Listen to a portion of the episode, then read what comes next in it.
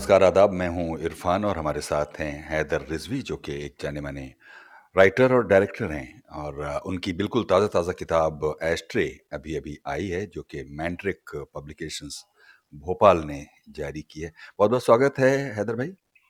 नमस्कार इरफान भाई। ये जो किताब है एस्ट्रे जो कि कल ही रिलीज़ हुई और ये मेरा सौभाग्य है कि इस किताब के बारे में आपसे बात करने का हमें मौका मिला है आपने हमें वक्त दिया है। हमको बताइए कि आमतौर पर पहली किताब जो होती है वो कुछ ऑटोबायोग्राफिकल होती है। क्या ये आपकी पहली किताब है हैदर भाई पहली चीज़ तो आपसे ज़्यादा बड़ा सौभाग्य मेरा है जो आप मुझसे बात कर रहे हैं। अ, नहीं ये ऑटोबायोग्राफिकल नहीं है। ये कहानियाँ हैं कुछ समाज की कहानियाँ हैं। असल में ऑटोबायोग्राफी में राइटर की ज़िंदगी में क्या घटा वो लिखता है। यहाँ राइटर के सामने क्या क्या घटा, उसको कहानी में बांधने की बार बार कोशिश की गई है। चाहे उत्तर प्रदेश के वो पुराने शहर हों, चाहे मैंने सत्रह साल दिल्ली में बिताए वो हों, चाहे मेरी बॉम्बे की यहाँ की ज़िंदगी हो तो जो समाज में मैंने घटते देखा, उसको कहानी का आकार दिया है। अच्छा तो जैसा कि मैंने आपसे पूछा कि ये किताब आपकी पहली है तो हाँ मेरा ख्याल है पहली किताब है? बिल्कुल बिल्कुल बिल्कुल। अच्छा तो ये पहली अ, किताब इरादतन लिखी गई या कुछ ऐसे संयोग बने जिससे ये किताब बन गई? क्योंकि कई बार होता है कि लिखने वालों का ये ख्वाब ही होता है कि जो कुछ लिखा जा रहा है वो एक अ, किताब की शक्ल में सामने आए और वो भी एक साहब किताब बन जाए। ये इरा, इरादतन नहीं शरारतन लिखवाई गई किताब। शरारतन? जी। हाँ। बेसिकली मुझे सच बताऊँ कभी राइटर बनना ही नहीं था ज़िंदगी में। हम्म, और ना ही मेरे ख़ानदान में कोई चाहता था कि कोई अगला राइटर अब इस ख़ानदान से निकले। हाँ। तो ये कुछ ऐसी चीज़ें थी कि आपको एक कहानी दिखी आपका दिल मचला और चूँकि आपको लिखना आता है तो आपने उसको लिख दिया। और हम्म, ये जितनी आप कहानियाँ इस किताब में देखेंगे ये एक दो दिन में नहीं ये ग्यारह सालों में लिखी गई हैं अलग अलग वक्त पे अलग अलग दौर में अलग अलग सिचुएशंस में। हम्म, अब शरारतन मैंने इसलिए कहा कि एक दिन दोस्तों के साथ बैठे महफिल चल रही थी कुछ ज़िक्र छिड़ा उन्होंने कहा अरे साहब आपकी वो वाली कहानी बड़ी अच्छी तरह सुनाई है। हाँ अब वही दोस्तों दोस्तों में कुछ पब्लिशर निकला और कहे नहीं साहब अब ये तो किताब ही बनेगी। वाह क्या बात। और इस तरह से बुक बन गई। आपने कहा कि आपके खानदान में ये तय पाया गया कि अब अगला राइटर खानदान में कोई नहीं होना चाहिए यानी कि पिछले राइटर्स कुछ हैं आपके खानदान हम्म काफ़ी है काफ़ी है। बहुत शायरी करने वाले नौहा कहने वाले मरसिया कहने वाले तो मतलब हर जनरेशन में तीन चार हुआ ही करते थे। हम्म, और चूँकि हम लोग जिस कम्युनिटी से आते हैं हमारे यहाँ आपको शायद मालूम हो मुहर्रम होता है तो उसमें मरसिया ख्वानी नौहा ख्वानी basically complete art and culture तो उसमें सारी क्रिएटिविटी और आर्ट फॉर्म बचपन से ही इतनी आ जाती है कि आप रोक नहीं सकते हैं किसी को आर्टिस्ट बनने से आगे जाके। हाँ। तो अच्छा तो ये जो आपका बचपन है या जो माहौल है या जो खानदान है उसका ज़िक्र हो सकता है हम लोग इस बातचीत के बिल्कुल आखिरी हिस्से में करें। जी। अभी फ़िलहाल अ, मुद्दा ये है कि एस्ट्रे जो कि ये किताब अभी अ, कल ही जारी हुई है हमारे सुनने वालों के लिए बताइए कि ये जो एस्ट्रे है इसका अ, जैसे कहा जाता है कि किस विधा की किस जॉनरा की किताब है ये अ, ताकि हमारे देखने वाले मैंड्रिक पब्लिकेशन भोपाल और फिर मेरा ख्याल है कि अमेजोन पर ये मौजूद है। जी जी जी जी। अ, ये थोड़ा मुश्किल सवाल है क्योंकि जैसा मैंने कहा कि शरारतन लिखी गई और अलग अलग दौर में कहानियाँ लिखी गई तो इसका जो जॉनरा डिसाइड करना है मैंने पाठकों पे छोड़ दिया है। जी। कि आप पढ़ो और इसका जॉनरा बताओ लेकिन अगर एक बड़े बड़े लेवल पे बात करें जो हम अपनी फ़िल्मों या वेब सीरीज़ के लिए करते हैं हाँ। तो ज़्यादातर कहानियाँ आपको लगेगा कि जो भी हमारे हिंदुस्तान में अलग अलग वक्त पे या अभी भी सोशियो पॉलिटिकल घटनाएँ घटती हैं उसका जो समाज पे असर पड़ता है एक फीमेल साइकोलॉजी पे उसका क्या असर पड़ता है। एक औरत उसे कितना बर्दाश्त कर लेती है उसका उसके ऊपर कितना असर पड़ता है या वो कितनी बेअसर रह जाती है इन बदलावों से? तो अगर मोटी-मोटी बात करें तो जॉनरा को शायद हम इस तरह कह सकें, लेकिन वही आखिरी बात कि ये पाठकों पे छोड़ूँगा तो इस तरह अगर बहुत हमें अभी फ़ौरन स्पॉयलर्स ना देना हो किताब के बारे में, लेकिन फिर भी एक थोड़ी जिज्ञासा जगे कि एस्ट्रे जो कि राइटर डायरेक्टर हैदर रिजवी की पहली किताब है, तो उसको वो पढ़कर या उन्हें क्यों खरीदना चाहिए ये हमको बताइए? आ, मैं कहता हूँ कि इसलिए सिर्फ़ खरीदना चाहिए कि इसको पढ़िए और इसको ये सोच के पढ़िए कि इसमें मैं कुछ कमियाँ निकालूँगा। क्योंकि ये बार बार आपको कचोटेगी। राइटर ने ऐसे क्यों बोल दिया? हाँ। इसने ये क्यों लिखा? हम्म, क्या हम्म। हम ऐसे हैं? हाँ। तो ये सवाल पहले खुद से करिएगा और नहीं होगा तो आप राइटर से आके करिएगा। तब आपको कंप्लीट जवाब मिलेंगे। हम्म। और जैसा कि इसका नाम एस्ट्रे है तो आ, मेरा ख्याल है कि कोई एक कहानी का टाइटल ही होगा जो एस्ट्रे होगा तो उसमें क्या हुआ होगा कुछ एक छोटी सी आ, कहानी का सिरा पकड़ाइए। ये किसी कहानी का नहीं है। आ, इस कहानी में आ, किताब में थोड़ा एक नया डिज़ाइन है एक कोई टाइटल है और उसी टाइटल से एक नज्म कविता या गज़ल है और फिर उसी थीम पे कहानी है। तो ये थोड़ा एक्सपेरिमेंटल था। तो उसी में से ये एक नज्म है जहाँ से एस्ट्रे वर्ड उठाया गया। अच्छा तो, तो हाँ। जी जी। तो फिर ये भी यहाँ पर जानना दिलचस्प होगा कि इस किताब के लिखने में या जो इसकी स्टाइल या शैली जिसे कहते हैं। किताब तो आखिरकार हिंदी में है और हिंदी की अगर साहित्य की परंपरा देखें तो वो थोड़ी सी पीछे से चली आ रही है। तो किन मशहूर लिखने वालों का असर होगा इस पर क्योंकि ऐसा हो नहीं सकता कि राइटर अपने इर्द गिर्द की जो अपने प्रेडिसेसर्स हैं उनसे कुछ ना कुछ तो इम्प्रेशंस लेता ही है। तो किस तरह की राइटिंग स्टाइल इसमें देखने को मिलेगी? आ, मैंने किताब के डेडिकेशन में ही लिखा है कि समर्पित है उन महान लोगों को जो हिंदी उर्दू के लेखक थे और जिन्होंने मुझे पढ़ना सिखाया। तो ज़ाहिर सी बात है एक्सपीरियंस तो आपका अपना होता है, लेकिन हमेशा लहजा, भाषा और क्राफ्ट आप उन्हीं लोगों से सीखते हैं जिनको आप पढ़ते, सुनते आए हैं।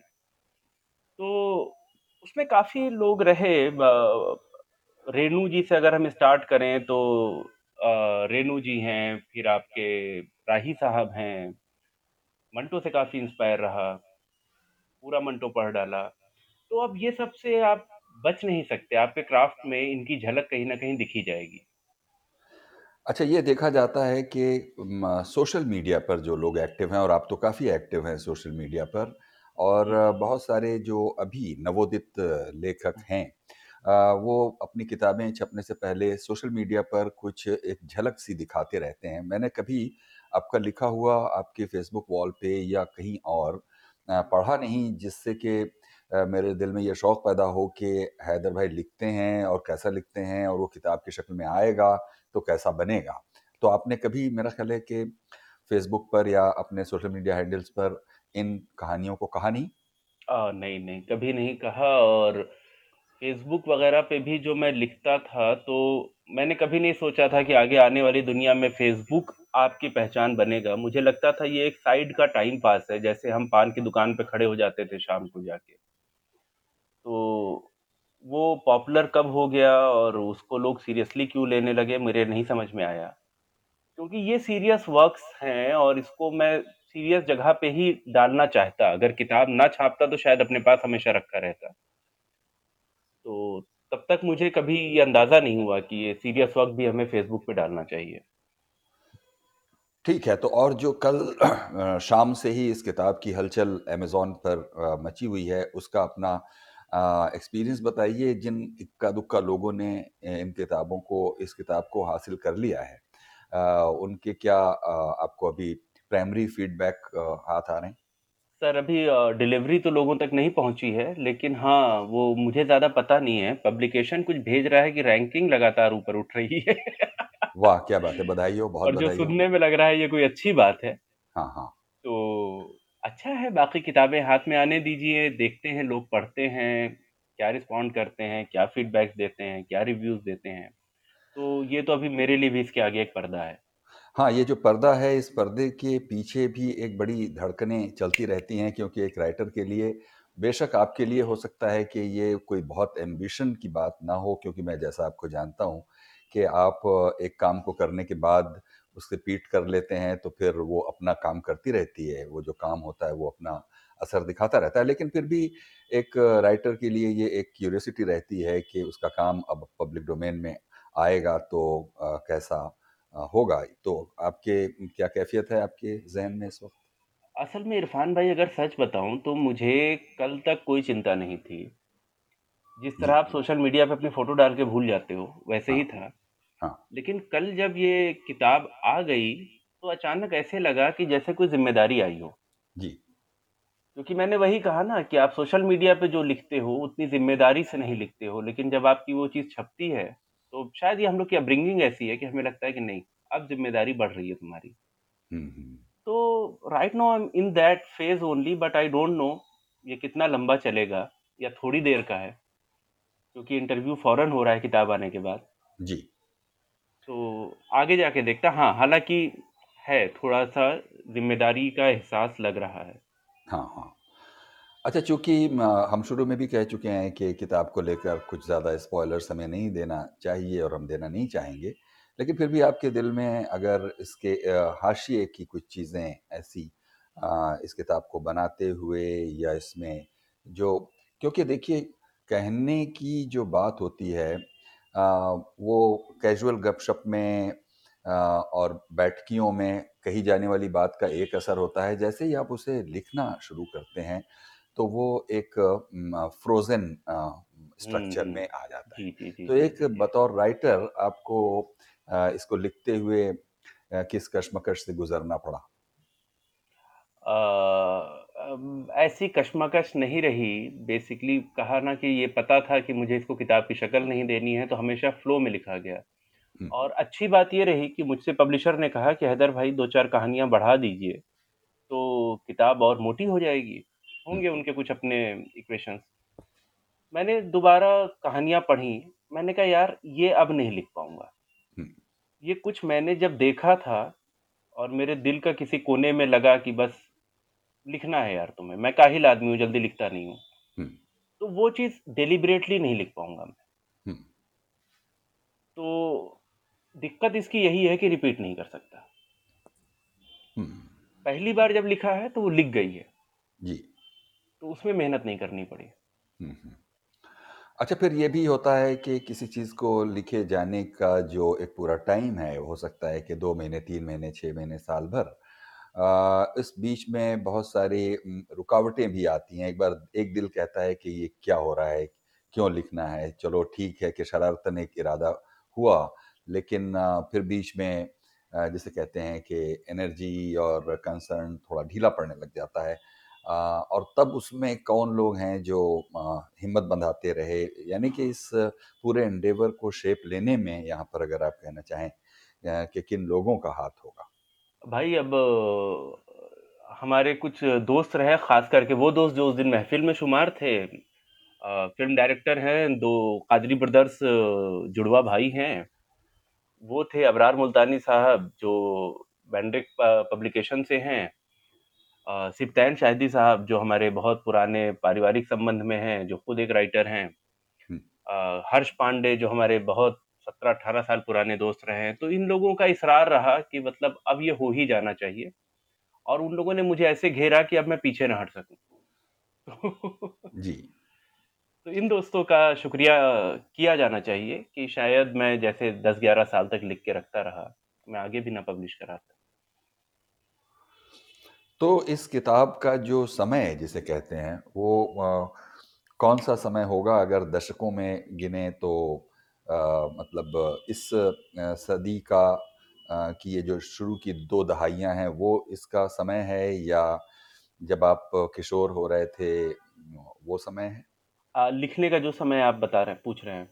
अ, किताब में वर्णित विषयों का जो किताब में जो वर्णित विषय है वो आपके 80s से ट्रेवल करेंगे और अभी तक आएँगे और किन-किन ज्योग्राफिकल लोकेल का इसमें हमें दर्शन होगा? ज़्यादातर आपके हिंदी भाषी पुराने शहर दिखेंगे। दिल्ली दिखेगा, बॉम्बे दिखेगा। हुँ। क्योंकि मेरा मानना है, मैं फ़िल्मों में भी यही करता हूँ कि मैं वही दुनिया लिखता हूँ जो मैं देख के आया हूँ। हुँ। मैं शायद क्योंकि मैं मलयालम कहानी लिख लूँ, ज़बान समझ लूँ, लेकिन उनका कल्चर कहाँ से सीखूँगा हुँ। वो मैं 25-30 साल, 50 साल जो मैंने हिंदी को दिए हैं, वो उन प्रदेशों में जब तक नहीं दूँगा मैं कैसे लिख पाऊँगा उतना अच्छा? बिल्कुल। तो ये हिंदी भाषी पूरा जो ज्योग्राफ़ी है, इसको कवर किया है इस किताब में। तो ठीक है, हमें लगता है कि हम लोग इस किताब को लेकर अपने सुनने वालों और पढ़ने वालों के दिल में एक छोटी-सी कोई तस्वीर बना पाए हैं। आगे बढ़ते हुए हम आपसे ये ज़रूर जानेंगे कि ये जो इस किताब का राइटर हैदर रिज़वी है हुँ। अ, इसकी ज़िंदगी क्या है? मतलब ये कि कहाँ आप पैदा हुए, कैसे आप ये जो कम्युनिकेशन की दुनिया में फिर आए और फिर आखिरकार अब आप पूरी तरह से मुंबई में बसे हुए हैं और फ़िल्मों के लिए और दीगर चीज़ों के लिए लिख रहे हैं, तो एक इस जर्नी पर एक थोड़ी-सी नज़रसानी करेंगे। जर्नी भी किताब की तरह ही बड़ी ज़िगज़ैग वाली है। ओबरा एक शहर है बनारस के पास, वहाँ पापा पावर प्रोडक्शन हाउस में जॉब करते थे। वहीं जन्म हुआ, वहीं पढ़ाई हुई, 18 साल की उम्र में वहाँ से दिल्ली चले आए। इंजीनियरिंग की, आईटी सेक्टर में चले गए, दिल्ली, गुड़गांव नोएडा में जॉब करते रहे। 17 साल दिल्ली को दिया, 18 साल ओबरा को दिया। और एक टाइम पे आईटी से मन भर गया। अपनी आईटी मैगज़ीन निकालने लगे। फिर कुछ दिन में उससे मन भर गया।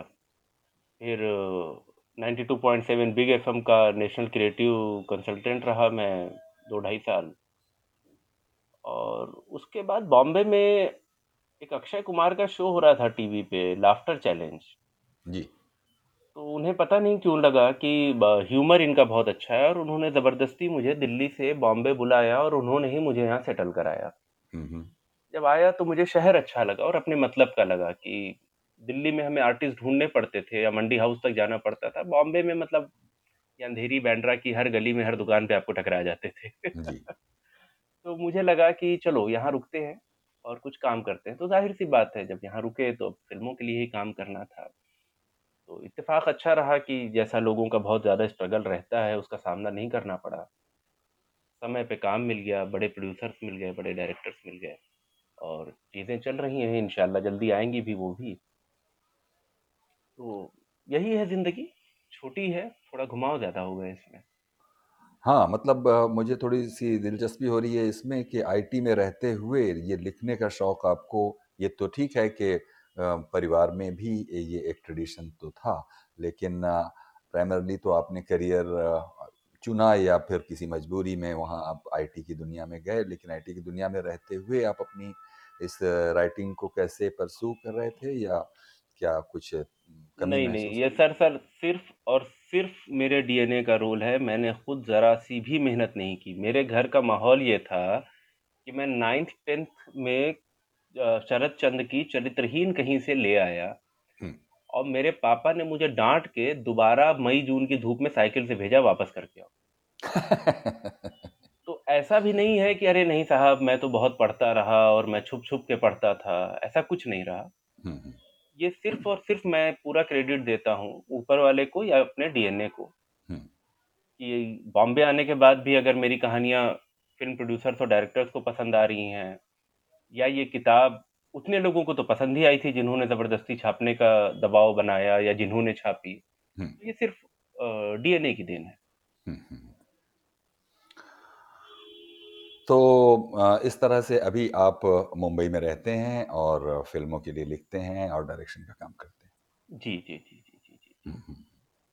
अच्छा ये सब जो अभी आपकी नज़र से नए लेखकों की जो किताबें गुज़रती हैं उनमें कौन लोग हैं जो आपको थोड़ा-सा आकर्षित करते हैं?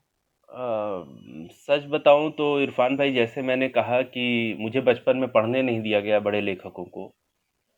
तो ये जो मेरे पिछले 15 साल निकले हैं, 15 साल में मैं उन बड़े लेखकों को ही नहीं ख़त्म कर पा रहा हूँ कि मैं आगे बढ़ूँ। मुझसे जनरली लोग कहते भी हैं और मैं बार-बार ये कहता हूँ कि यार, बहुत कुछ अभी ऐसा पड़ा हुआ है, ये पढ़ लेता हूँ फिर आगे बढ़ता हूँ। शायद वो आईटी की वजह से या इंजीनियरिंग का जो हम लोग का एक सिलेबस होता था, एक तरीका है पिछला काम खत्म करते हुए आगे बढ़ना, एक पूरी प्लानिंग के साथ। तो हाँ। शायद दिमाग इसको मानता नहीं है कि पहले तुम कुछ 2022 में लिखा हुआ पढ़ लो और फिर तुम जानना 1922 में क्या लिखा गया था। तो अगर आप मेरे घर आएँगे तो 1900 की अर्ली जो छपी थी बुक्स जो कभी छपी भी नहीं फिर 50 साल से, वो सारी भी आपको मिलेंगी। वो मैंने खूब पढ़ा। हुँ, हुँ। तो नए राइटर्स का ज़्यादा नहीं बता पाऊँगा हालाँकि बॉम्बे में जो नए राइटर्स आ रहे हैं लिखने उनके लिए मैं उनसे कहूँगा कि मेरी किताब में एक शुरुआत में ही एक लेखक की ट्रायलॉजी लिखी है। बहुत छोटी-सी उसको ज़रा पढ़ेंगे। हुँ, हुँ। उनके लिए वो बहुत ज़रूरी साबित होगी और इसलिए नहीं कि उसको पढ़ के डर जाएँगे उसको पढ़ के जैसे राइटर एन्जॉय कर रहा है वैसे ही एन्जॉय करें और अपना काम करेंगे, तब कामयाब होंगे। वाह! तो फिर ये तो बहुत अच्छे नोट पर हम लोग पहुँचे हैं जिसमें हम किताब के पहले चैप्टर पर पहुँच गए, जहाँ पर नए लिखने वालों के लिए भी कुछ ऐसी रोशनी वहाँ मौजूद है।